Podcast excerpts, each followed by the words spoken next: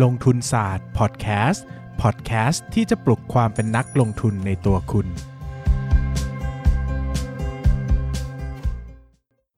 สวัสดีครับ ยินดีต้อนรับเข้าสู่รายการลงทุนศาสตร์พอดแคสต์รายการที่จะชวนทุกคนพัฒนาความรู้ด้านการเงินและการลงทุนไปด้วยกัน วันนี้นะครับอยากจะชวนทุกคนมาคุยกันในเรื่องของหุ้นตัวหนึ่งนะครับ ที่เติบโตดีท่ามกลางวิกฤต นะครับ แต่ก่อนที่จะไปถึงหุ้นแน่นอนว่าผมเป็นคนที่ด้านได้ไออดนะฮะ ก็จะโฆษณาประชาสัมพันธ์หนังสือของตัวเองก่อนนะครับ หนังสือนี้มีชื่อว่า Money Lecture เรียนหนึ่งครั้งใช้ทั้งชีวิตนะครับ ก็สามารถเข้าไปที่ร้านหนังสือทั่วไปนะครับ แล้วก็หาหนังสือที่ชื่อว่า Money Lecture เลยก็ได้นะครับ หรือว่าไปถามพนักงานขายก็ได้ว่าตามหาหนังสือที่เขียนโดยลงทุนศาสตร์นะครับ ก็จะเจอหนังสือ ของผมเล่มนี้นะครับ ก็ช่วยกันอุดหนุนกันได้นะครับ ก็เป็นหนังสือที่มีประโยชน์นะครับ รับประกันว่ามีประโยชน์จริง ๆ นะครับ ใครซื้อไปอ่านแล้วก็ อยากให้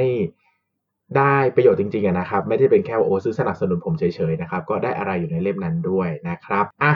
นะครับวันนี้เรามาชวนคุยกันถึงเรื่องกรณีศึกษา TF Mama โตสวนกระแสโควิด -19 นะครับ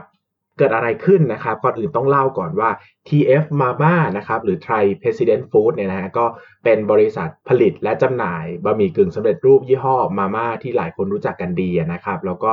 ครองตลาดบริโภคมาอย่างยาวนานนะครับ ก็มาม่านั่นเองนะครับพูดง่ายๆนะครับความจริงแล้วเนี่ยถ้าโดยภาพรวมของการบริโภคภายในประเทศในไตรมาสที่2เนี่ยผมว่าทุกคนน่าจะเห็นภาพตรงกันก็คือ น่าจะเกิดการชะลอตัวบางอย่างของภาคบริโภคเนอะเพราะว่ามันเกิดประเด็นที่เกี่ยวข้องกับโควิด -19 เข้ามานะครับ ก็ทำให้เกิดภาพของคนชะลอการใช้จ่ายนะครับ มีการคนก็ใช้จ่ายน้อยลงนะครับ มีปัญหาเรื่องรายได้ด้วยนะครับ ก็ทำให้ภาพของภาพรวมเศรษฐกิจในไตรมาสสองนั้นไม่ค่อยดีเท่าไหร่นะครับ มีการประมาณการว่า GDP ติดลบมากกว่า 10%นะครับ แต่ TF Mama โตครับ TF Mama มีกำไรเติบโตสูงถึง 17.19%ซึ่งถือว่าสูงนะหุ้นมาม่าในปกติจะตีโตประมาณสักปีละ 5%ถึง 10%ไม่เกินนี้ เต็มที่ก็ 5-10 นะครับ เรามาดูผมก็จะไล่งบให้ฟัง แล้วก็วันนี้ก็พูดว่าเป็นกรณีศึกษาเนอะก็จะอธิบายให้ว่า เฮ้ยแล้วมันมีอะไรอยู่อยู่ในงบนั้นที่เราควรจะรู้นะครับ TF Pharma เนี่ยโตตั้งแต่ท็อปไลน์นะครับคือปี2ไตรมาส2ปี 2020เนี่ยรายได้เท่ากับ 6,185 ล้านบาทนะครับในขณะที่ปีก่อนหน้า 5,925 ล้านบาท ก็โต 4.8%ซึ่งถือว่าสูงนะ 4.8%เนี่ยหลายคนโอ้โหโต 4.8%อย่าลืมว่า GDP ติดลบ 10 กว่าเปอร์เซ็นต์แต่ TF Pharma โต 4.8%แปลว่าโตสูงกว่า GDP ประมาณ 15%นะครับโตเยอะมากนะครับแล้วก็ถ้าเทียบแล้วนะครับถ้าเทียบแล้วนะครับก็ ส่วนที่โตโดดเด่นเนี่ยนะครับ ก็มีตั้งแต่ส่วนธุรกิจอาหารพวกบะหมี่และอาหารกึ่งสำเร็จรูปนะครับในประเทศไทยโต 5.6 5.06%นะครับในขณะที่การเติบโตต่างประเทศเนี่ยโดดเด่นมากโต 32.49%นะครับแต่ฐานมันต่ำนะครับก็ไม่ได้มีผลต่อภาพรวมมากขนาดนั้นนะครับแต่ก็ยังมีผลมากอยู่ดีนะครับ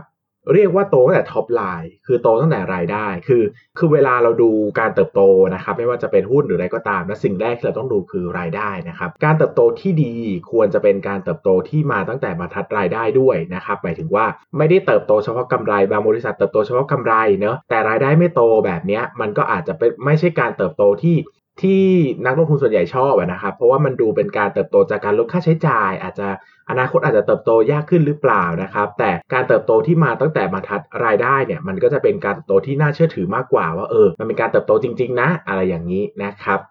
ซึ่งตัวของ TF Mama ในไตรมาส2เนี่ยเติบโตตั้งแต่ top line เลย คือตั้งแต่บรรทัดของ รายได้นะครับ ในขณะที่ค่าใช้จ่ายนะครับ ก็ควบคุมได้ดีมากนะครับ ควบคุมได้ดีมากนะครับ ต้นทุนขายของบริษัทเพิ่มขึ้นเพียง 1.23%เอง ในขณะที่รายได้โต4.80%แน่ๆนะครับ เห็นแบบนี้เราต้องเห็นการถ่างของ net profit margin แน่ๆ 2-3%เนี่ยต้องเห็นซึ่งถือว่าเยอะนะครับ แล้วก็ค่าใช้จ่ายในการขายและบริหารเนี่ยนะครับลดลงถึง 12.49%ก็ เข้าใจว่าคงก็มีคงมีเรื่องเกี่ยวกับแน่นอนมีเรื่องเกี่ยวกับการปรับสำรองผลประโยชน์พนักงานย้อนหลังด้วยนะครับ แล้วก็อาจจะเป็นเรื่องของโควิด -19 ที่อาจจะต้องลดงบประมาณบางส่วนหรือเปล่านะครับ ซึ่งจุดนี้เนี่ยเราจะให้เห็นภาพแล้วว่าโดยทั้งหมดทั้งมวลแล้วนะครับที่ F Mama เนี่ยรายได้โต 4.80 นะครับส่วนค่าใช้จ่ายโตเพียง 1.23%ผลที่เกิดขึ้นคือกำไรสุทธิเติบโต 17.19%นะครับ แต่สิ่งที่ผมจะชวนคุยในวันนี้ก็คือว่าหรือว่า TF Mama จะเป็นหุ้นสำหรับช่วงวิกฤตหรือเปล่านะครับเพราะว่าเวลาที่เราเรียนเศรษฐศาสตร์นะครับมันจะมีศัพท์คำหนึ่งเรียกว่า inferior good นะครับโดยปกติเนี่ยมันก็จะมีแบบ normal good inferior good luxury good นะครับก็จะมีสินเอ่อสินค้าที่เป็นสินค้าปกติอ่าสินค้าที่เป็นปกติก็สินค้าทั่วๆไปเนอะถ้าเศรษฐกิจดีก็ขายดีเศรษฐกิจแย่ ก็ขายแย่นะครับ แต่ inferior good เนี่ยนะครับเป็นสินค้าแบบพิเศษนะครับ คือเมื่อเศรษฐกิจดีมันจะขายตันๆ คือไม่ค่อยดีเท่าไหร่ แต่ถ้าเศรษฐกิจแย่เมื่อไหร่มันจะขายดี เหตุผลคืออะไรครับ เหตุผลเพราะว่า inferior good เนี่ยเป็นสินค้าที่จำเป็นสำหรับเศรษฐกิจย่ำแย่นะครับ โดยเฉพาะพวกเป็นกลุ่มอาหารราคาถูก อาหารแห้งนะครับ หรือว่าอาหารที่คนจะนิยมซื้อในยามเศรษฐกิจย่ำแย่อย่างถ้าเป็นแถบ ตะวันตกเนี่ยจะเป็นขนมปังนะครับ ช่วงที่เศรษฐกิจตกต่ำเนี่ยราคาขนมปังจะขนมปังจะแพงขึ้นเพราะว่ามันเป็นอาหารจำเป็นแล้วคนกินไม่มากก็อยู่ท้องนะครับ ซึ่งผมก็ตั้งคำถามว่า แล้วเราจะยกให้มาม่าเป็น inferior good ของประเทศไทยได้หรือเปล่า เพราะว่ามาม่าปัจจุบันอยู่ที่ซองละ 6 บาท ซึ่งถ้าพูดกันจริง ๆ แล้วอะคนกิน2ซองก็อิ่มนะ ถ้ากินแบบกินน้ำเยอะๆช่วยอะไรเงี้ยนะครับก็ 12 บาทต่อมือซึ่งถือว่า ถูกมากนะครับถูกมากถ้าเทียบกับอาหารเดี๋ยวนี้อาหารตามร้านก็ 30-40 บาท ผมว่าต้องเห็นเนาะนะครับแล้วก็มาม่าเองเนี่ยนะครับถ้าเทียบกับต่างประเทศแล้วเนี่ยถือว่าเป็นสินค้าราคาถูกมากนะ ผมอยากชวนทุกคนที่ไปต่างประเทศลองไปเดินเซเว่นอีเลฟเว่นหรือว่าไปเดินซูเปอร์มาร์เก็ตนะครับจะเจอว่าบะหมี่กึ่งสำเร็จรูปที่ต่างประเทศอะไม่ถูกนะ เออ ถือว่าเป็นอาหารที่แบบอาเฉลี่ยต่อชิ้นก็อาจจะแบบมีแบบ 40-50แบบผมว่ามีถึงนะครับแต่ในขณะที่ประเทศไทยเนี่ย ไอตัวมาม่าเนี่ยมันถูกมากนะครับบะหมี่กึ่งสำเร็จรูปเนี่ยมันถูกมาก มันทำให้กลายเป็นสินค้าที่มีความต้องการซื้อเพิ่มมากขึ้นในช่วงที่เศรษฐกิจย่ำแย่นะครับ ซึ่งอันนี้เราต้องมาแยกก่อนว่ามาม่าขายดีตอนนี้เพราะว่ามันเป็นอาหารแห้งที่คนกักตุนในช่วงโรคระบาดหรือว่ามันเป็นอาหารแห้งที่คนกักตุนเพราะว่าเศรษฐกิจไม่ดีนะครับ อันนี้เราก็คงต้อง ตั้งคำถามกันต่อไปนะครับ แต่ถ้าใครที่ติดตามลงทุนศาสตร์มานานแล้วนะครับ ก็จะจำได้ว่าปีที่แล้วนะครับ ที่สหพัฒน์ไปเปิดงานเอ่อที่เป็นสหพัฒน์แฟร์นะครับ ก็มีการพูดถึงว่ามาม่าโตมากกว่า 10%นะครับ ซึ่งตรงนั้นเป็นก็เป็นช่วงที่เศรษฐกิจไม่ดีนะครับ ก็ตอนนั้นก็มีคนพูดถึงมาเยอะแล้วแหละว่ามาม่าเป็นอินฟ e เ i ียกูดของประเทศไทยหรือเปล่านะครับ ซึ่งปีนี้ผมว่ามันก็ได้รับผลประโยชน์จากความเป็นอินฟ e เ i ียกูดด้วย แล้วก็โรคระบาดด้วยนะครับ แต่ผมว่างบการเงินไตรมาสนี้เนี่ยก็คงจะทำให้หลายคนติด top of mind นะครับของมาม่าในช่วงเศรษฐกิจขาลงนะครับหรือว่าช่วงเศรษฐกิจไม่ดีว่าเฮ้ยจริงๆ มันมีความทนทานกับภาวะเศรษฐกิจมาก รวมถึงอาจจะเรียกได้ว่าเป็นหุ้นที่ได้รับผลประโยชน์จากเศรษฐกิจขาลงก็อาจจะไม่ผิดนักนะครับก็สำหรับหุ้น TF Mama ในวันนี้ที่ผมคิดว่าเอามาเล่าแล้วเนี่ยมันไม่ได้มันไม่ได้เป็นแค่งบเนอะมันมีเรื่องราวของ ความรู้ทางเศรษฐศาสตร์ด้วย inferior good นะครับสินค้าที่ราคาจะเพิ่มขึ้นในช่วงที่เศรษฐกิจย่ำแย่นะครับสำหรับใครที่อยากไปสนใจ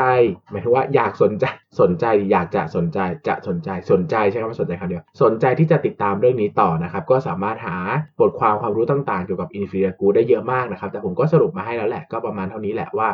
เป็นสินค้าที่ภาวะเศรษฐกิจดีจะขายไม่จะขายไม่จะขายไม่ได้ดีมากนะครับ แต่เมื่อเศรษฐกิจแย่เมื่อไหร่จะขายดีขึ้นมาทันที ซึ่งก็ชวนทุกคนตั้งคำถามกับตัวเองว่าแล้วมาม่าเป็นอินฟ e เ i ียกูดของประเทศไทยหรือเปล่านะครับอะต่อบคำถามจากทางบ้านนิดนึงนะครับถามถามบ้านนิดนึงเออนี่มีคนถามเยอะจนผมแบบตกใจเหมือนกันนะครับ มีคนถามมาประมาณ4ี่ห้าคนนะว่าศาสดาคือใครนะครับ เออนะอีปันก็พูดจนเยอะแยะนะครับ ก็จริง ๆ ศาสดาเนี่ยเป็น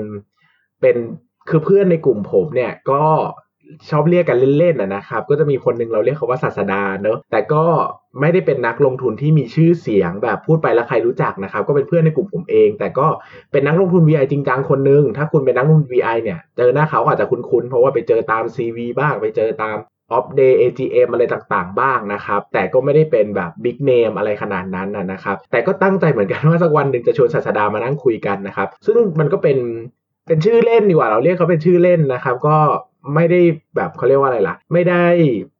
ไม่ได้เป็นบิ๊กเนมขนาดนั้นอะไรเงี้ยนะครับดังนั้นเนี่ยหลายคนก็อาจจะคาดหวังว่าพูดชื่อไปต้องรู้จักก็ไม่ได้เป็นขนาดนั้นนะครับ แต่ก็ถือว่าเป็นคนที่มีความรู้ด้านการลงทุนแบบจริงจังนะครับ แล้วก็ตั้งใจตั้งใจลงทุนจริง ๆ นะครับ ก็คาดว่าว่างๆจะชวนมานั่งคุยกันนะครับเผื่อที่จะได้ไอเดียต่างๆ ในการลงทุนละกันนะครับอ่ามีคนบอกว่าอยากให้เขียนเกี่ยวกับทางทำ financial projection และการประเมินมูลค่าหุ้นครับ ก็ เป้าหมายปีหน้านะ อยากจะเขียนหนังสือเกี่ยวกับการลงทุนในหุ้นเล่มหนึ่งเอออารมณ์สไตล์แบบ พอหุ้นเป็นเห็นผลยั่งยืนอะพูดกันตรงๆก็คือเป็นพื้นฐานเลยสำหรับเล่มแรกนะครับ แล้วก็เขียนตัวเองก่อนนะครับแล้วก็ค่อยๆเขียนตั้งใจเขียนปีละเล่มนะครับ ก็จะค่อยๆ ยากไปเรื่อยๆนะครับอะคำถามอีกคำถามหนึ่งเนาะขอบคุณสำหรับข้อมูลค่ะ get idea ค่ะ เห็นภาพรวมทำให้ตัวเองมองอะไรชัดขึ้น คุณเบสเป็นอาจารย์คนแรกๆของเราเลยคราวหน้ารบกวนขอแนวคิดวิธีการหามูลค่าของหุ้นด้วยนะคะ ขอบคุณค่ะปล.รักษาสุขภาพด้วยค่ะอาจารย์เบสก็ รอเลยครับ Money Lecture วันจันทร์นะครับ เดี๋ยวก็จะได้คุยกันนะครับ จะได้คุยกันเรื่องการประเมินมูลค่าหุ้น ซึ่งเดี๋ยวมีอีกหลาย episode เลยสำหรับเรื่องนี้โดยเฉพาะสำหรับวันนี้ก็ขอบคุณนะครับ แล้วก็อย่าลืม ใครที่สนใจก็ไปติดตาม Inferior Good กันได้กับหุ้น TF มามาครับ สวัสดีครับ อย่าลืมกดติดตามลงทุนศาสตร์ในช่องทางพอดแคสต์เพลเยอร์ที่คุณใช้ แล้วกลับมาปลุกความเป็นนักลงทุนกันใหม่ในลงทุนศาสตร์พอดแคสต์ you